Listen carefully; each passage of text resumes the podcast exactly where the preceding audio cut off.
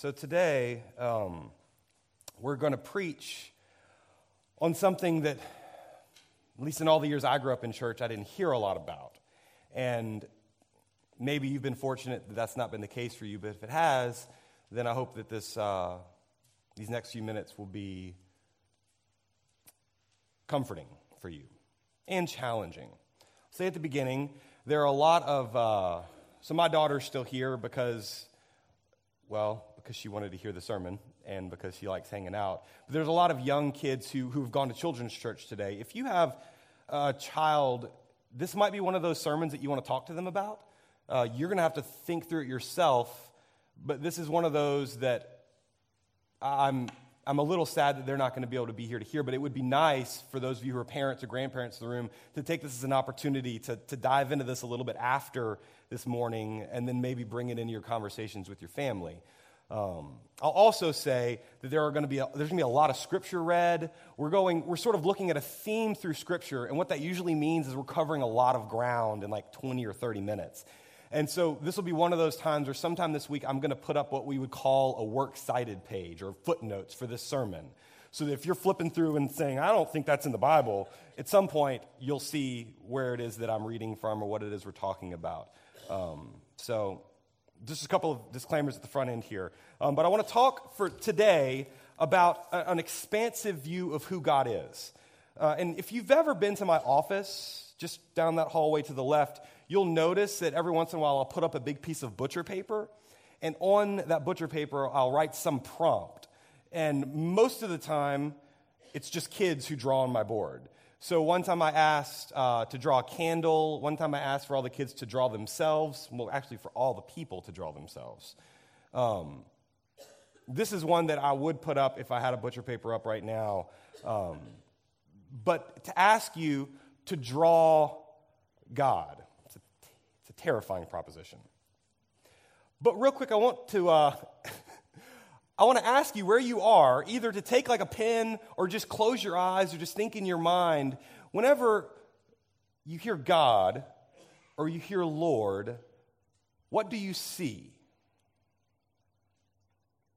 It's a really simple question, but it has profound implications for what we're going to talk about next. So, when you think about God, when you think about your Lord, that part of the Trinity that we call Father, what do you see?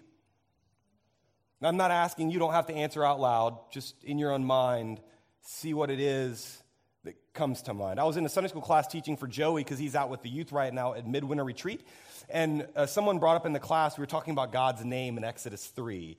And we talked about how hard it is to try and wrap our minds around things we don't understand or what we would call mysteries. And so, what we always do is we say, well, this is like that. We talk in metaphor or in simile or in, or an analogy. And I think when we come to God, it's the same sort of thing. Well, how in the world could we picture God? But how could we not? That's just what we do. So, I did the, a Google search because that's how we, that's the authority on everything these days. Did you know? And, uh, did anybody, let's just have a moment of clarity. Did anybody have in their mind's eye something similar to these images? I do. I mean, I can't help it. I always see these sort of things. Um, I mean, a lot of these are famous, either etchings or paintings. You've got Michelangelo up there, you've got William Blake's um, illustration as well. These are all different images uh, for God. What do they all have in common? beards. God has a beard.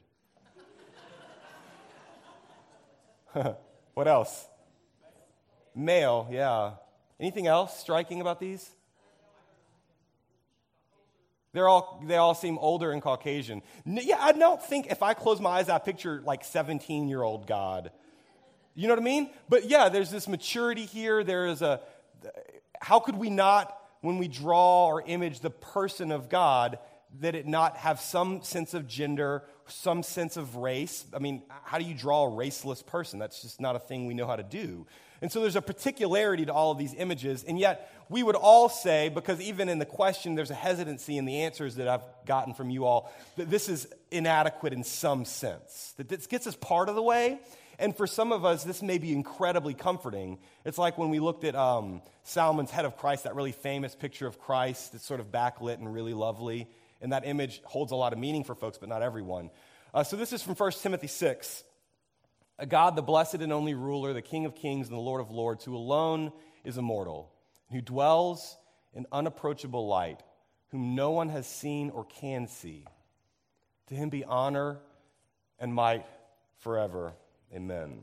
It's this line right here, though, that I want to stick on for a second. God who dwells in unapproachable light, whom no one has seen or can see. This is how the writer from 1 Timothy talks about it. Uh, there's a psalmist who talks about that God dwells in thick clouds of darkness.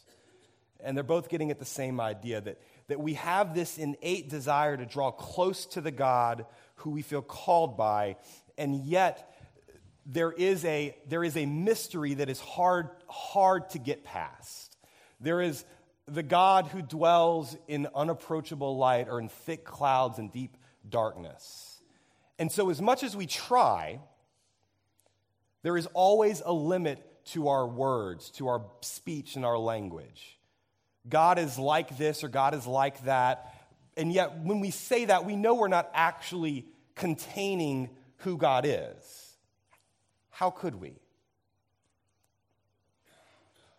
Language is a funny thing, though. So, if I were to tell you about, um,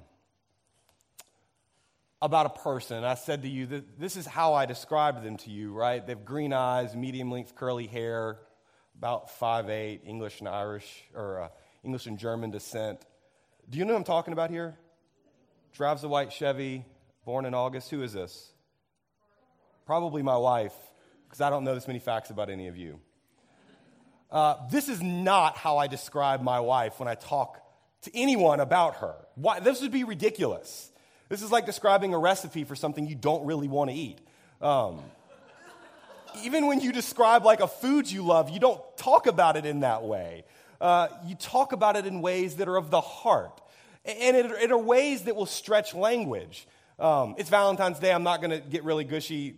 You know how I feel. That's language. Even just saying that, it, it says something about both the limits of language and how expansive they are. Uh, if you look at the book of the Song of Songs, at the way that that couple talks to each other, it is an overflowing of language. It's like a fawn, it's like, it's like a cluster of grapes, it's like the mountains, it's like the sky, it's like the sun, it's like a garden. And none of that is the beloved. But the language doesn't do the trick. And so we keep stretching it and stretching it and stretching it. Language, it, it overflows. And yet at the same time, it falls short. Now, this is true when we speak of anything that matters to us, whether it's one we love, but how much more so, even more so, when we start to talk about God. Now, often the way that we uh, hear God spoken about in, in the Bible, and even this is the way that Jesus would speak about God, is as Father. That's not the only image we get in the Bible for God. God is Father, or God is, or God is Mother, or, or something. So here's just two scriptures. Um, the first one is obviously from the Lord's Prayer Our Father who art in heaven, hallowed be thy name, and on it goes. And then this next one here Can a mother forget the baby at her breast and have no compassion on the child that she has born. Though she may forget you, I will never forget you. You have, in the witness of Scripture, a diversity for who God is, an expansiveness of language. Father is not all that could contain who God is to us. It's a way that we, we enter into that relationship, but it isn't the only way. So on Mondays, we have our sermon study group which is anywhere from five to 10 folks, and we sit around for an hour and talk about the sermon. And when we talked about this sermon, I wrote up on the board masculine and feminine. And I just said, let's talk about what these two terms mean. What are some descriptors that you either have heard or that you know culture subscribes to or that maybe you do? What are feminine traits and what are masculine traits? And this is the list that we came up with. This is not all inclusive. You would have your own items to add to this list. But, but just look at the two sides of the table for a second. I didn't say that one. I know who said it, but I'm not going to tell you. Yeah, yeah. So, uh, so on the masculine side of things, and and as you hear these, see if this resonates with some of what you've inherited. Maybe not some of what you find your own convictions to be, but maybe that which was given to you in subtle and not so subtle ways over time. There is a, a masculine way to be in the world, and then there's a feminine way to be in the world. And, and those have their own spheres of influence and characteristics, and the ways that you would embody that kind of, of side of the spectrum. So on the masculine side, you've got brave, although Pixar's movie Brave would really cut against that one. Um, you've got stoic, stern, stable, action. Okay? On this, I didn't write the list, folks. on this side of the, on this, of the list is feminine things. And yes, illogical is on the top. Um, emotional. So some of these are kind of are, are opposites for one side or the other. You've got stoic on one side, this sort of unmovable, it doesn't matter what's going on in your life. The masculine side of things is, is stable. And then on the other side is feeling all of that emotion that comes along with that experience and blown hither and yonder. If anyone says amen, I'm in big trouble and so are you. But then you've got other things here gentle, chaos, which is the opposite, I think, of stability, process rather than action. This is sort of what we talked about, that and maybe a more masculine disposition. You see a task and you, you just do that task. And then for this other side, maybe there's a, a slowness to the process. Well, have we gotten all the facts yet? Have we talked to everyone involved? Have we slowed this down a little bit? Have we got, this is a different way, conversational. And then I love this last one. I can't remember who said it vulnerable. Um, now, what we're not talking about here is males and females, because that would be crazy. Because every one of you in this room can find yourself, you would make your own list, but you would find yourself a mixture of all of these things. But that's complicated. And when we talk about things that matter, it's tempting to simplify them. Uh, so, like one pastor said, and this is an incredibly famous evangelical pastor, uh, this is what he said about Christianity God has given Christianity a masculine feel. So when you look at the list, what he's saying, subtly and not so subtly, is that this is the God side of things, and this is the non God side of things. That this is where we should be headed toward. This is the image and likeness of God, and then this is the maybe image and likeness of frail, fragile, and fallen us. That's a subtle but, but very true way that this gets spun at times. God has given Christianity a masculine feel. Uh, I was showing this to, to Corey, and she said, just flip it all around. And that's actually what's happening here is that Christianity has given God an only, forever, just masculine feel. Let's take a breath for a second, because we're not in the deep end yet. So, what do you do as followers of God who are trying our very best to understand who God is? If our language is insufficient, what do we say? Do we obliterate all vestiges of either side of that spectrum? How would that work? I mean, we are embodied people after all, with a particularity all our own. So, so is it our Father in heaven? Because this doesn't sound very good to me. Does it sound very good to anybody in the room? Our great spiritual being who is in heaven, that is both non, not poetic at all, and also it doesn't get me any closer to where I'm headed. Um, but this is scary. I've never gotten in as much trouble before at a previous church than when I preached a sermon and said the word she for spirit. The line was something to the effect of, um, but the spirit blows where she will, doesn't she? And the room almost threw up. So I thought, why not do a whole sermon on that thing that got me in trouble?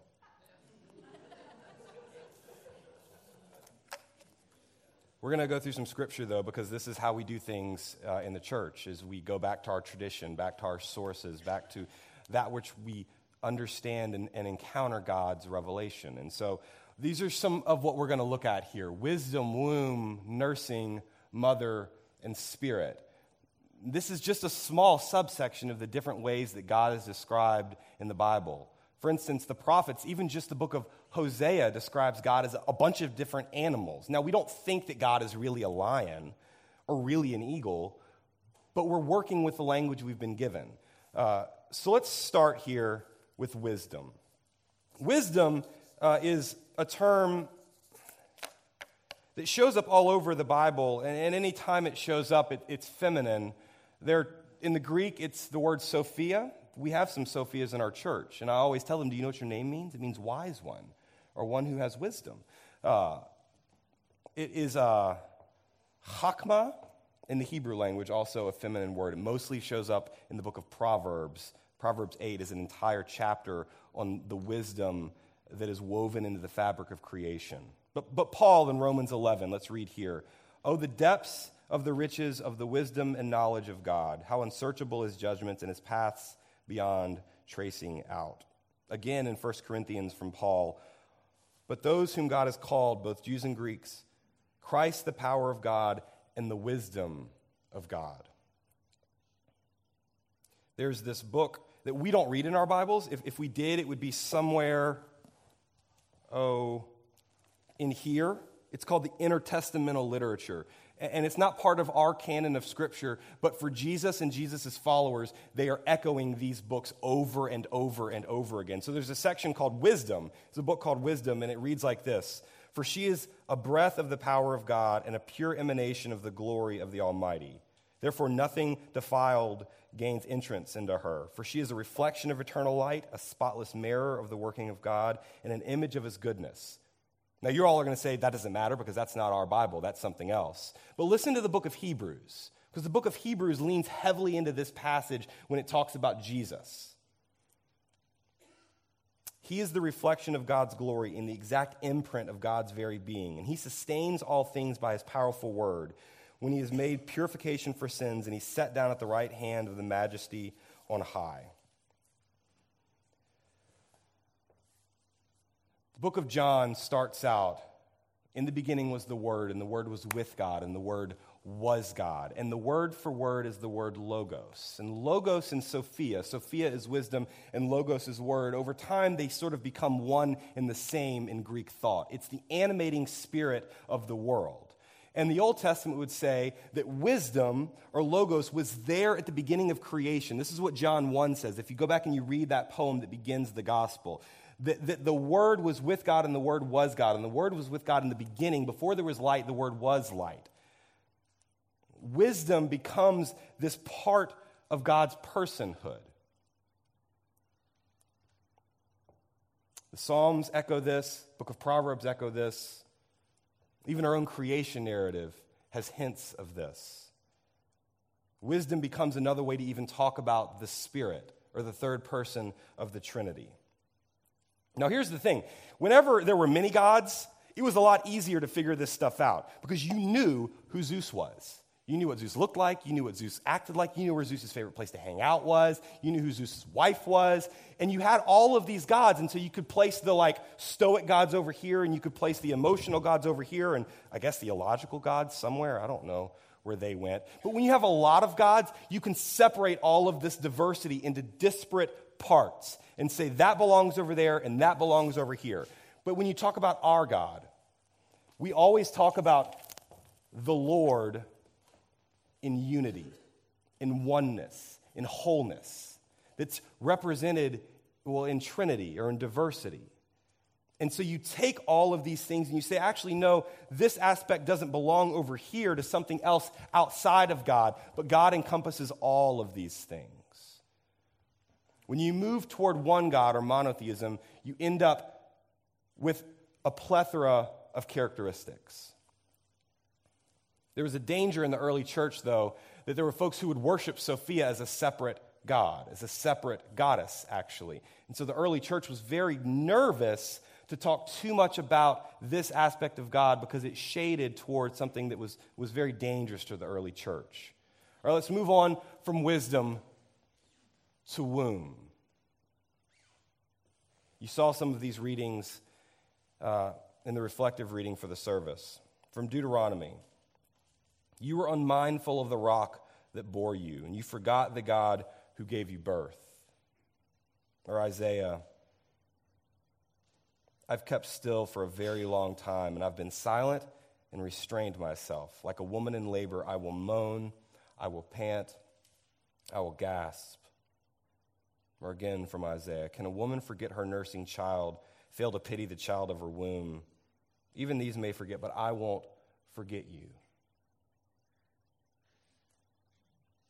At our Ash Wednesday service, Joey offered a, a homily or a sermon, and he talked about how the word for womb in the Hebrew scriptures is the same word as the word for compassion or for mercy.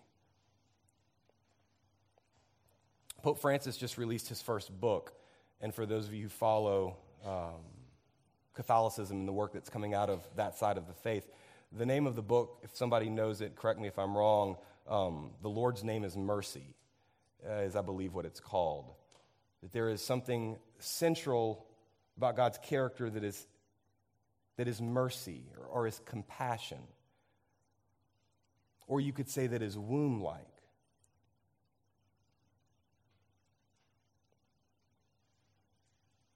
Nursing is a, a, little bit more difficult, but we're still going to read those scriptures too. I don't know why it's more difficult. It's just not something that's talked about in church very much. But from Hosea, yet it was I who taught Ephraim to walk, I who took them in my arms, but they did not know that I healed them. I led them with cords of human kindness, with bands of love. I was to them like those who lift infants to their cheeks. I bent down to them and I fed them. That image of bending down and feeding. If you've spent time with a nursing mom, you know exactly what that looks like. And that's the image that the prophet Hosea is giving us here for God. I could keep going back and show you those pictures again of all the most popular ways to see God, and I've not seen a drawing of that God. But this is part of our tradition, this is part of our scripture. Can a woman forget her nursing child or show no compassion for the child of her womb? Even these may forget, yet I will not forget you. Mother. From Deuteronomy. Like the eagle that stirs up its nest and hovers over its young, God spreads wings to catch you and carries you on pinions from Isaiah Listen to me, you descendants of Jacob, all the remnants of the people of Israel, you whom I have upheld since your birth and have carried since you were born. Again from Isaiah As a mother comforts her child, so I will comfort you. You shall be comforted in Jerusalem. To the New Testament, Luke 13, Jerusalem, Jerusalem. This is Jesus looking out over the city as he's headed to his death. Jerusalem, Jerusalem, the city that kills the prophets and stone those who are sent to it. How often I've desired to gather you together as a mother hen gathers her brood under her wings, but you were not willing.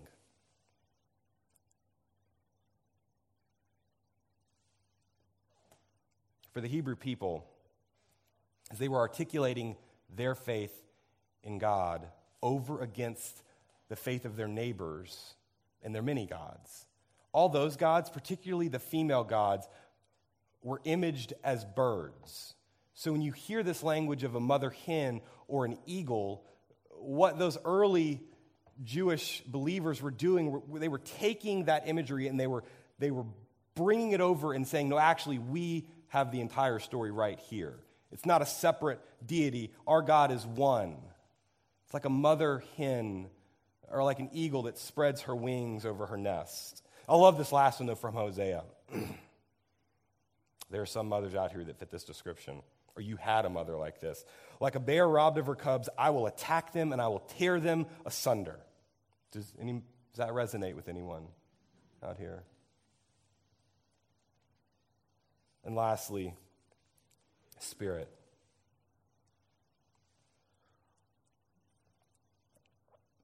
The word for spirit in the Greek language is pneuma. The word for spirit in the Hebrew language is ruach. Both of them are, again, one of these words that is expansive. It means both spirit, but it also means wind, and it also means breath, all at the same time. In Genesis 1, when it talks about the Spirit of God was hovering over the face of the deep, it's that same word, ruach. Or when we are breathed into the breath of God, it's that same Spirit. or in our reading from John 3 this morning, where the Pharisee named Nicodemus shows up, comes to Jesus at night in hiding to make a confession and then ask some questions. Jesus says, Truly I tell you, no one can see the kingdom of God unless they're born again or born from above. And then Nicodemus asks what is a very logical question. And we say this a lot, at least I, have grown up saying it and heard it said to me that Christians are those who are born again. This is a really familiar phrase for our, our version of Christianity and faith, to be born again. And yet, I'm not sure if I've ever really interrogated how strange of a saying that is. But Nicodemus does it for us, and maybe you have as well. How in the world is this possible? What am I going to do? Get back into my mother's womb? That sounds like a terrible idea. Jesus says, Very truly, I tell you, no one can enter the kingdom of God unless they are born of water and of the Spirit. Flesh gives birth to flesh, but the Spirit gives birth to spirit. You shouldn't be surprised that I'm saying this, that you must be born again. The wind blows wherever it pleases. You hear its sound, and you cannot tell where it comes from or where it's going. This idea of being born again, I've always known that that's one of the central images for what it means to enter into life with God through Christ, to be born again, or to be born anew, or to be born from above.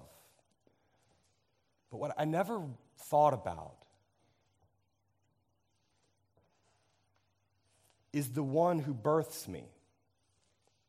Sort of stop the image just at me.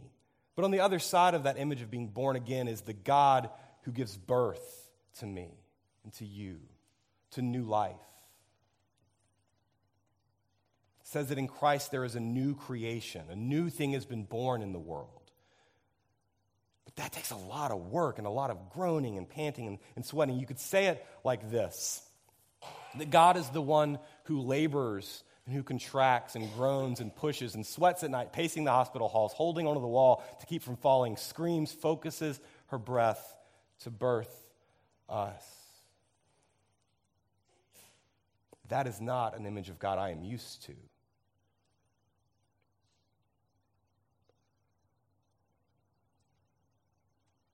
Yet there is something there for me. There is a womb like fierceness that a mother has for her young. We've all had a mother. Every one of us came into this world from a womb. And God is like that too. God has carried you. God has labored to bring you to the newness of life at a great cost. None of us get into this world with an easy path. It is brutal for both the one being born and the one giving birth. In fact, for Christ, it was brutal to the point of death. One of my favorite new poets that I've discovered and Corey introduced me to, I can't pronounce her first name, can you? But her last name is Waheed, W A H E E D. Her book of poems is called Salt, and they are amazing. She's an African American woman, and she writes with all the passion and fury of her tradition. This is her poem called Lands. My mother was my first country, the first place I ever lived.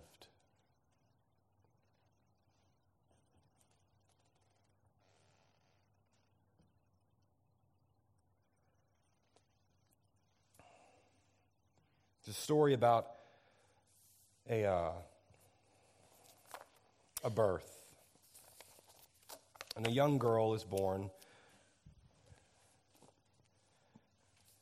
The mother is in labor for what's too long, in conditions that are too harsh, with vital signs that are dangerous.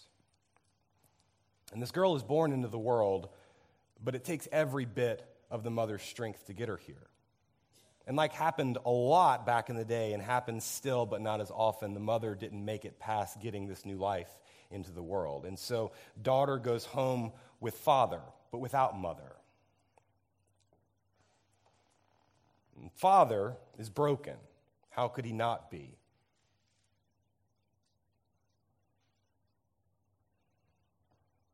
And there's a distance between this new girl and this dad. And over time, it grows because, well, she reminds him of her. And he finds, he finds the bottle. He finds language that rips and tears relationships asunder. And she spends most of her time as she grows up hidden away in her room for fear of him. And she goes to church and she's taught to pray, and the prayer goes something like, Our Father who art in heaven.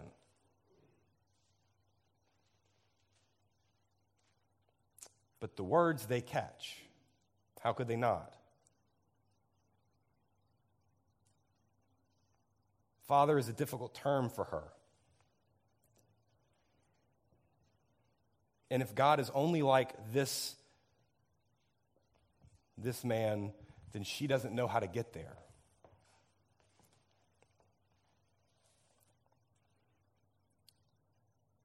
There is in this little girl's imagination.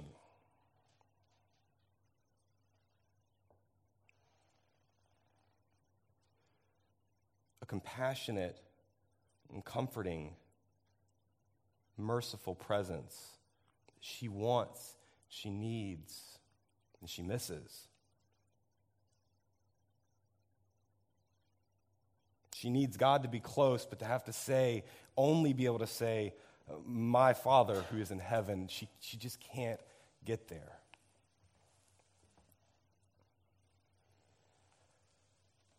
She misses her, and she misses God.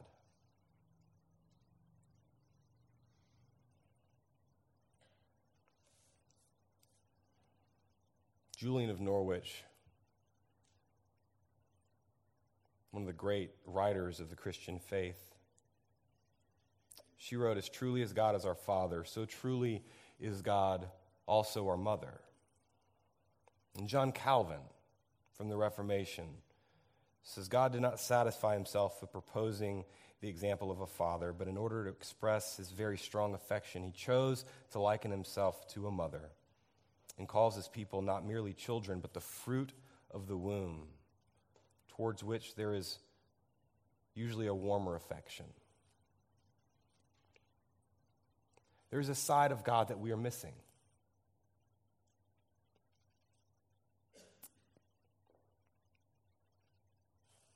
There is a, a side of the list that if we ignore,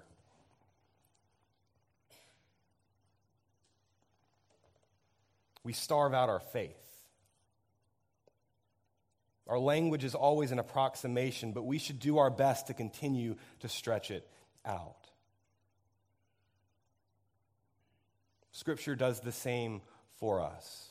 If you are someone there who's sitting and thought, I don't know how to get to God, and the language that has been handed to me is oh so insufficient, keep reading, keep listening.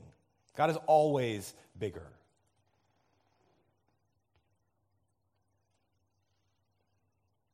God has given everything to birth you into this world. Christ has given everything to birth you into new life.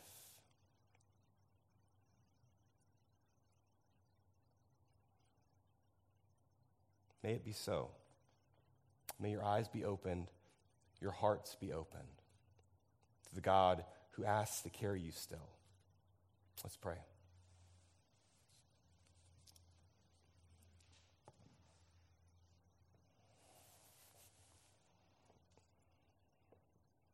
Dear God, we don't always know the way to you, how to approach.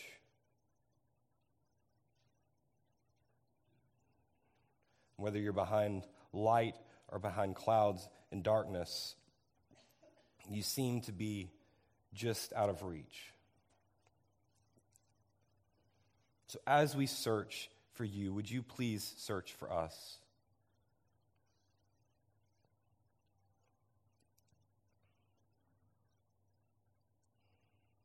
Hold us like a mother holds her young. Feed us as a mother feeds her beloved. Tend to us. And in all of your fierce love, bring us to new life. Though it may wrench and tear you apart, this is what you say you will do for us whom you love so much. Thank you that you've made us sons and daughters. We pray all this in Christ's name. Amen.